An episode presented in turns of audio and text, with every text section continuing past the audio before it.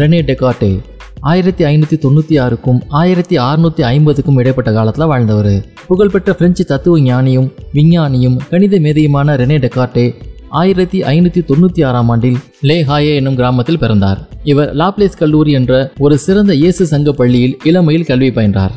இவர் தமது இருபத்தி ஆறாம் வயதில் பாய்டியர் பல்கலைக்கழகத்தில் சட்டத்தில் பட்டம் பெற்றார். எனினும் இவர் ஒருபோதும் சட்ட தொழில் ஆற்றவில்லை.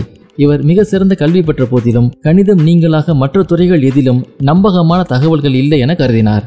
எனவே முறை சார்ந்த கல்வி தொடர்வதை விட ஐரோப்பா முழுவதும் பயணம் செய்து உலகை தாமே நேரடியாக அறிந்து கொள்ள முடிவு செய்தார். இவருடைய குடும்பம் வசதியுடையதாக இருந்தமையால் இவர் சுற்றுப்பயணம் செய்வதற்கு தேவையான பணம் தாராளமாக கிடைத்தது.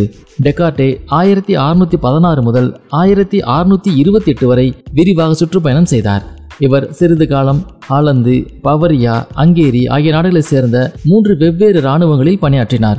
எனினும் நேரடி போர் எதிலும் இவர் பங்கு கொள்ளவில்லை. இத்தாலி ஹாலந்து டென்மார்க் போன்ற மற்ற நாடுகளுக்கு இவர் சென்றார். இந்த ஆண்டுகளில் உண்மையை கண்டுபிடிப்பதற்கான ஒரு பொதுவான முறையை இவர் வகுத்தமைத்தார். உலகை பற்றிய ஒரு விரிவான உருட்காட்சியை உருவாக்குவதற்கு இவர் தமது முறையை பயன்படுத்தி பார்க்க முடிவு செய்தார். பின்னர் இவர் ஹாலந்தில் குடியமர்ந்தார். அங்கு இவர் இருபது ஆண்டு காலம் வாழ்ந்தார். ஹாலந்தில் அதிக அறிவு சுதந்திரம் இருப்பதாக இவர் கருதினார். மேலும் பாரிஸ் நகரத்தின் சமூக குழப்பங்களிலிருந்து வெகு தொலைவில் இருக்க விரும்பினார். இக்காரணங்களினாலேயே இவர் ஹாலந்தில் குடியமர தீர்மானித்தார். டெக்கார்டே ஆயிரத்தி அறுநூத்தி இருபத்தி ஒன்பதாம் ஆண்டில் உள்ளத்தை வழி செலுத்துவதற்கான விதிகள் rules for the direction of the mind என்ற நூலை எழுதினார். இதில் இவர் தமது முறையை விலக்கி கூறியுள்ளார். ஆனால் இந்நூல் முழுமை பெறவில்லை. அதனால் அது வெளியிடுவதற்கு எழுதப்படவில்லை என தெரிகிறது. எனினும் டெக்கார்டே இறந்த ஐம்பது ஆண்டுகளுக்கு பிறகு இது முதலில் வெளியிடப்பட்டது. ஆயிரத்தி அறுநூத்தி முப்பது முதல் ஆயிரத்தி அறுநூத்தி முப்பத்தி நாலு வரையிலான ஆண்டுகளில் அறிவியல் ஆராய்ச்சி ஆராய்ச்சியில் டெக்கார்டே தமது முறையை பயன்படுத்தினார். உடல் உட்கூறியல் உடலியல் ஆகியவற்றை அறிவதற்கு இவர் உடல் உறுப்புகளை அறுத்து பார்த்தார். ஒளியியல் ஆப்டிக்ஸ் வானிலையியல் கணிதம் ஆகியவற்றிலும் வேறு பல அறிவியல் பிரிவுகளிலும் இவர் தனியாக தீவிர ஆராய்ச்சிகள் நடத்தினார். நமது அறிவியல் முடிவுகளை உலகம் லீமாண்டே எனும் நூலில் தொகுத்து வழங்க டெக்காட்டை விரும்பினார். ஆனால் ஆயிரத்தி அறுநூத்தி முப்பத்தி மூணாம் ஆண்டில் அந்த நூல் முடியும் தருவாயில் இருந்தபோது பூமி சூரியனை சுற்றி வருகிறது எனும் கோபர்னிக்கஸின் கோட்பாட்டினை ஆதரித்து வாதாடியதற்காக கலிலியோவுக்கு திருச்சபை அதிகாரிகள் தண்டனை விதித்த செய்தி இவர் அறிந்தார். ஹாலந்தில் இவர் கத்தோலிக்க திருச்சபையின் ஆதிக்கத்திற்கு உட்பட்டிருக்கவில்லை எனினும் டெக்கார்டையும் தனது நூலில் கோபர்னிக்கஸின் கோட்பாட்டை ஆதரித்து எழுதியிருந்தமையால் அந்த நூலை வெளியிடாமல் இருப்பதுதான் விவேகமானது என டெக்கார்டை முடிவு செய்தார். இதற்கு பதிலாக ஆயிரத்தி அறுநூத்தி முப்பத்தி ஏழாம் ஆண்டில் அறிவியல்களில் பகுத்தறிவு செலுத்தி உண்மையை காணும் முறை என்ற தமது புகழ்பெற்ற நூலை வெளியிட்டார். இந்நூல் முறைகள் பற்றிய ஆய்வுரை என சுருக்கமாக அழைக்கப்பட்டது இந்த நூலை டெக்கார்டே லத்தீன் மொழியில் எழுதாமல் பிரெஞ்சு மொழியில் எழுதினார். பண்டைய கிரேக்க லத்தீன கலைக்கல்வி கற்காதவர்கள் உட்பட கற்றறிந்தோர் அனைவரும் படிக்க வேண்டும் என விரும்பி இவர் இந்நூலை பிரெஞ்சு மொழியில் எழுதினார். இந்நூலுக்கு பின்னிணைப்பாக மூன்று கட்டுரைகளையும் இவர் சேர்த்திருந்தார். இக்கட்டுரைகளில் தமது முறையினை பயன்படுத்தி தான் கண்டுபிடித்தவற்றுக்கு இவர் எடுத்துக்காட்டுகள் காட்டியிருந்தார். இவற்றில் முதலாவது பின்னிணைப்பில் ஒளியியல் ஆப்டிக்ஸ் இடம்பெற்றிருந்தது. அதில் ஒளி விலகல் விதியை law of refraction of light இவர் கூறியிருந்தார். ஆனால் இந்த விதி ஏற்கனவே வில்லி ஃப்ராட்ஸ் நெல் என்பவர் கண்டுபிடித்ததாகும். ஆடிகள் லென்ஸ் குறித்தும் பல்வேறு ஒளியியல் கருவிகள் பற்றியும் இதில் விளக்கியிருந்தார். கண்ணின் செயல்முறை பற்றியும் இதில் விளக்கியிருந்தார். பிற்காலத்தில் கிறிஸ்டியான் ஹியூஜன் என்பவர் வகுத்தமைத்த அலை கோட்பாட்டுக்கு முன்னோடியாக அமைந்த ஒளி பற்றிய ஒரு கோட்பாட்டையும் இவர் கூறியிருந்தார். இவரது இரண்டாவது பின்னணிப்பு வானிலையியல் பற்றி முதலாவது நவீன ஆய்வினை கொண்டிருந்தது. இதில் மேகங்கள் மழை காற்று வீச்சு ஆகியவை பற்றி விவாதித்திருந்தார். வானவில் உண்டாவதற்கு சரியான விளக்கமும் அளித்திருந்தார். வெப்பத்தில் கண்ணுக்கு புலனாகாத திரவம் அடங்கியிருக்கிறது என்ற கொள்கையை அவர் மறுத்துரைத்தார்.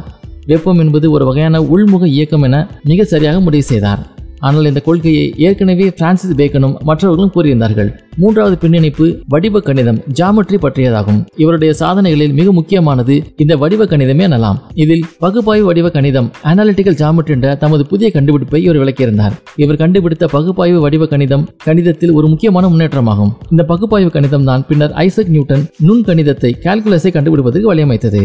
டெக்கார்டே தமது கொள்கையை கூறுவதற்கு தொடங்கும் முறைதான் அவரது கொள்கையின் மிக சுவையூட்டும் பகுதியாகும். ஏராளமான தவறான கொள்கைகள் பொதுவாக ஏற்றுக்கொண்டிருப்பதை கருத்தில் கொண்டு உண்மையை கண்டுபிடிப்பதற்கு முதலிலிருந்தே தாம் புதிதாக தொடங்க வேண்டும் என முடிவு செய்தார் எனவே எல்லாவற்றின் மீதும் தமது ஆசிரியர்கள் கற்பித்த அனைத்தின் மீதும் தாம் போற்றி பேணிய நம்பிக்கைகள் அனைத்தின் மீதும் தமது பொது அறிவு கொள்கைகள் எல்லாவற்றின் மீதும் புற உலகம் இருப்பதை கூட ஏன் தாம் வாழ்ந்திருப்பதை கூட ஐயமுறுகிற முறையில் அவர் தமது ஆய்வினை தொடங்குகிறார். இந்த முறையினால் ஒரு சிக்கல் இருக்கிறது எல்லாவற்றையும் பற்றிய ஐயப்பாட்டினை வெற்றி கொண்டு டெக்காட்டே மதிநுட்பம் வாய்ந்த மெய்விளக்க வாதங்களை அடுக்கடுக்காக கூறி தாம் உயிர் வாழ்வதே தமக்கு மனநிறைவளிக்கும் வகையில் மெய்ப்பித்து காட்டினார். ஆகவே நான் நானாக இருப்பதாக கருதுகிறேன். டெக்காட்டே கோட்பாட்டுக்கு இவை தொடக்கமாக அமைந்தன.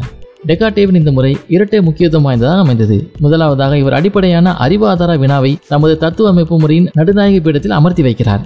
மனித அறிவு எங்கிருந்து தோன்றியது? உலகின் இயல்பை விவரித்து கூற முந்தைய தத்துவ ஞானிகள் முயன்றுள்ளனர். நான் எவ்வாறு அறிந்து கொள்கிறேன் என்ற வினாவுடன் இணைவாக அல்லாமல் இத்தகையதொரு வினாவுக்கு மன நிறைவளிக்கும் வகையில் மறுமொழி கூற இயலாது என டெக்காட்டே நமக்கு கற்றுத்தந்தார் இரண்டாவதாக எதையும் நம்பிக்கையுடன் தொடங்கலாகாது. மாறாக ஐயருடன் தொடங்க வேண்டும் என்று டெக்காட்டே உணர்த்துகிறார். இது புனித அகஸ்டின் போன்ற மத்திய காலத்து இறமையில் அறிஞர்கள் பெரும்பாலோரின் மனப்பான்மைக்கு முற்றிலும் எதிர்மாறானதாகும். அவர்கள் முதலில் நம்பிக்கை கொள்ள வேண்டும் என வலியுறுத்தினார்கள். இதன் பிறகு டெக்காட்டே ஏற்றுக்கொள்ளப்பட்ட இறைமையில் முடிவுகளுக்கே வருகிறார் என்பதும் உண்மைதான். எனினும் இவர் செய்த முடிவுகளை விட இவர் கூறிய முறையில்தான் வாசகர்கள் மிகுதியாக கவனம் செலுத்துகிறார்கள். டெகாட்டேயின் இவ்வகை எழுத்துக்கள் இறுதியில் சீர்குலைவுக்கு வழிவகுக்கும் என திருச்சபையினர் அஞ்சினர். அவர்களுடைய அச்சம் முற்றிலும் நியாயமானதாகவே இருந்தது. டெக்காட்டே தமது கோட்பாட்டில் உள்ளத்திற்கும் உலகாயத பொருள்களுக்கும் இடையிலான வேறுபாட்டினை வலியுறுத்துகிறார். இந்த வகையில் இவர் விடாப்பிடியான ஒரு இரட்டை கொள்கையை பரிந்துரைக்கிறார். இந்த வேறுபாடு முன்னதாக கூறப்பட்டுதான் எனினும் இது பற்றிய ஒரு கோட்பாடு வாதத்தை டெகார்டியன் எழுத்துக்கள் தூண்டிவிட்டன. அது முதற்கொண்டு இவர் எழுப்பிய வினாக்களை தத்துவ அறிஞர்கள் ஆர்வத்துடன் விவாதித்து வருகிறார்கள். இந்த விவாதம் இன்னும் முடிவுறவில்லை. இயற்பியல் உலகம் பற்றிய டெக்கார்டியின் கோட்பாடும் பெரும் செல்வாக்கு பெற்றது. மனித ஆன்மா நீங்களாக உலகம் முழுவதும் எந்திர கதியில் இயங்கி வருகின்றது என்றும் ஆகவே இயற்கை நிகழ்வுகள் அனைத்தையும் எந்திர நுட்ப காரணங்களால் விலக்கி கூற முடியும் என்றும் இவர் நம்பினார். இதே காரணத்திற்காக சோதிடம் மந்திரம் போன்ற மூட நம்பிக்கைகளை இவர் எதிர்த்தார்.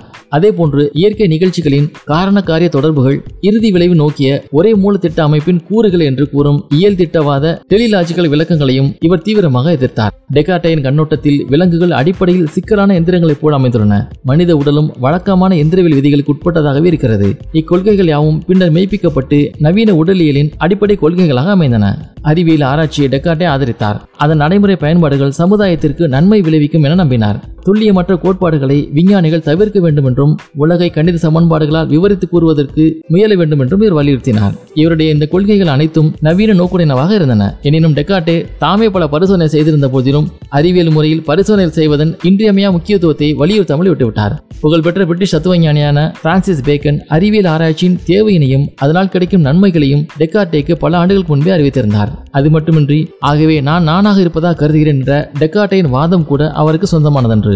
அவருக்கு ஆயிரத்தி இருநூறு ஆண்டுகளுக்கு முன்னரே புனித அகஸ்டின் வேறு விதமாக இதே கருத்தை கூறிவிட்டு சென்றிருக்கிறார். அதே போன்று கடவுள் இருக்கிறார் என்பதற்கு டெக்காட்டே கூறிய சான்றோறுதி புனித ஆன்செல் முதலில் கூறிய மெய்ப்பொருளியல் வாதத்தின் ஒரு மாற்று வடிவமே ஆகும். டெக்காட்டே ஆயிரத்தி அறுநூத்தி நாற்பத்தி ஒன்னாம் ஆண்டு தியானங்கள் மெடிடேஷன் என்ற தமது புகழ்பெற்ற நூலை வெளியிட்டார். இவருடைய தத்துவ விதிகள் பிரின்சிபல்ஸ் ஆஃப் பிலாசபி என்ற நூல் ஆயிரத்தி அறுநூத்தி நாற்பத்தி நாலாம் ஆண்டில் வெளியாயிற்று. இவ்விரு மூல நூல்களும் லத்தீன் மொழியில் எழுதப்பட்டன. இவற்றின் பிரெஞ்சு மொழிபெயர்ப்புகள் ஆயிரத்தி அறுநூத்தி நாற்பத்தி ஏழாம் ஆண்டில் வெளியாயின. டெக்கார்டே ஒரு பண்பட்ட எழுத்தாளர். அவருடைய உரைநடை கவர்ச்சிகரமாக இருந்தது. எனினும் இவரது எழுத்துக்களின் தோணி டோன் எதிர்பாராத வகையில் பழைய பாணியில் அமைந்திருந்தது. உண்மையை கூறின் ஒரு மத்திய காலத்து புலவரின் செருக்கு மிகுந்த முழக்கத்தை போல அது தோணிக்கிறது. பிரான்சிஸ் பேக்கனுடன் இவரை ஒப்பிடும்போது பேக்கன் இவருக்கு முப்பத்தைந்து ஆண்டுகளுக்கு முன்பு பிறந்தவராயினும் பேக்கனின் எழுத்துக்கள் நவீன தோணியுடன் திகழ்கின்றன.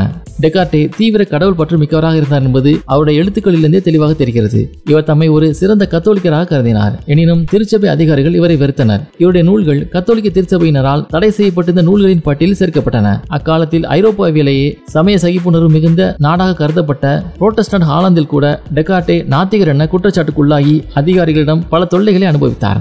ஆயிரத்தி அறுநூத்தி நாற்பத்தி ஒன்பதாம் ஆண்டில் ஸ்வீடன் அரசியார் கிறிஸ்டினா டெக்காட்டேக்கு தாராளமாக நிதியுதவி வழங்கி ஸ்டாக்ஹோமுக்கு வந்து தமக்கு ஆசிரியராக இருக்கும்படி கேட்டுக்கொண்டார். டெக்காட்டே வெதுவெதுப்பான அறைகளை விரும்பினார். காலையில் நெடுநேரம் வரை உறங்குவதில் மகிழ்ச்சி கொண்டார்.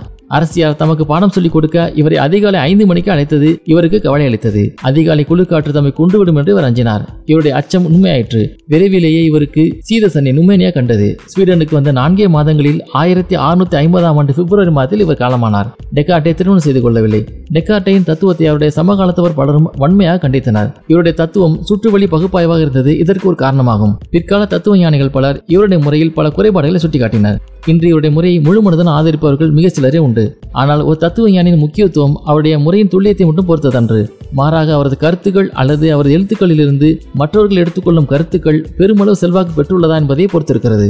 அந்த அடிப்படையில் பார்த்தால் டெக்கார்ட்டே ஒரு முக்கியமான மனிதனாக விளங்கினார் என்பது ஐயத்திற்கிடமில்லை டெக்கார்டின் கருத்துக்களில் குறைந்தது ஐந்து கருத்துக்கள் ஐரோப்பிய சிந்தனையில் முக்கியமான பாதிப்பை ஏற்படுத்தின. அவைகள் ஒன்று உலகம் பற்றிய அவரது எந்திர முறை கண்ணோட்டம். இரண்டு அறிவியல் ஆராய்ச்சிகள் குறித்து அவரது ஆக்கமுறையான அணுகுமுறை. மூன்று அறிவியலில் கணிதத்தை பயன்படுத்த வேண்டும் என அவர் வலியுறுத்தியது. நான்கு தொடக்க நிலை ஐயுறவை அவர் ஆதரித்தது. ஐந்து அறிவியல் ஆதார முறையில் அவர் கவனத்தை ஒருமுகப்படுத்தியது. டெக்கார்டையின் ஒட்டுமொத்த முக்கியத்துவத்தை மதிப்பிடுங்கால் குறிப்பிடத்தக்க அவருடைய அறிவியல் சாதனைகளையும் முக்கியமாக பகுப்பாய்வு வடிவ கணிதத்தை அவர் கண்டுபிடித்ததை கவனத்தில் எடுத்துக்கொள்ள வேண்டும்.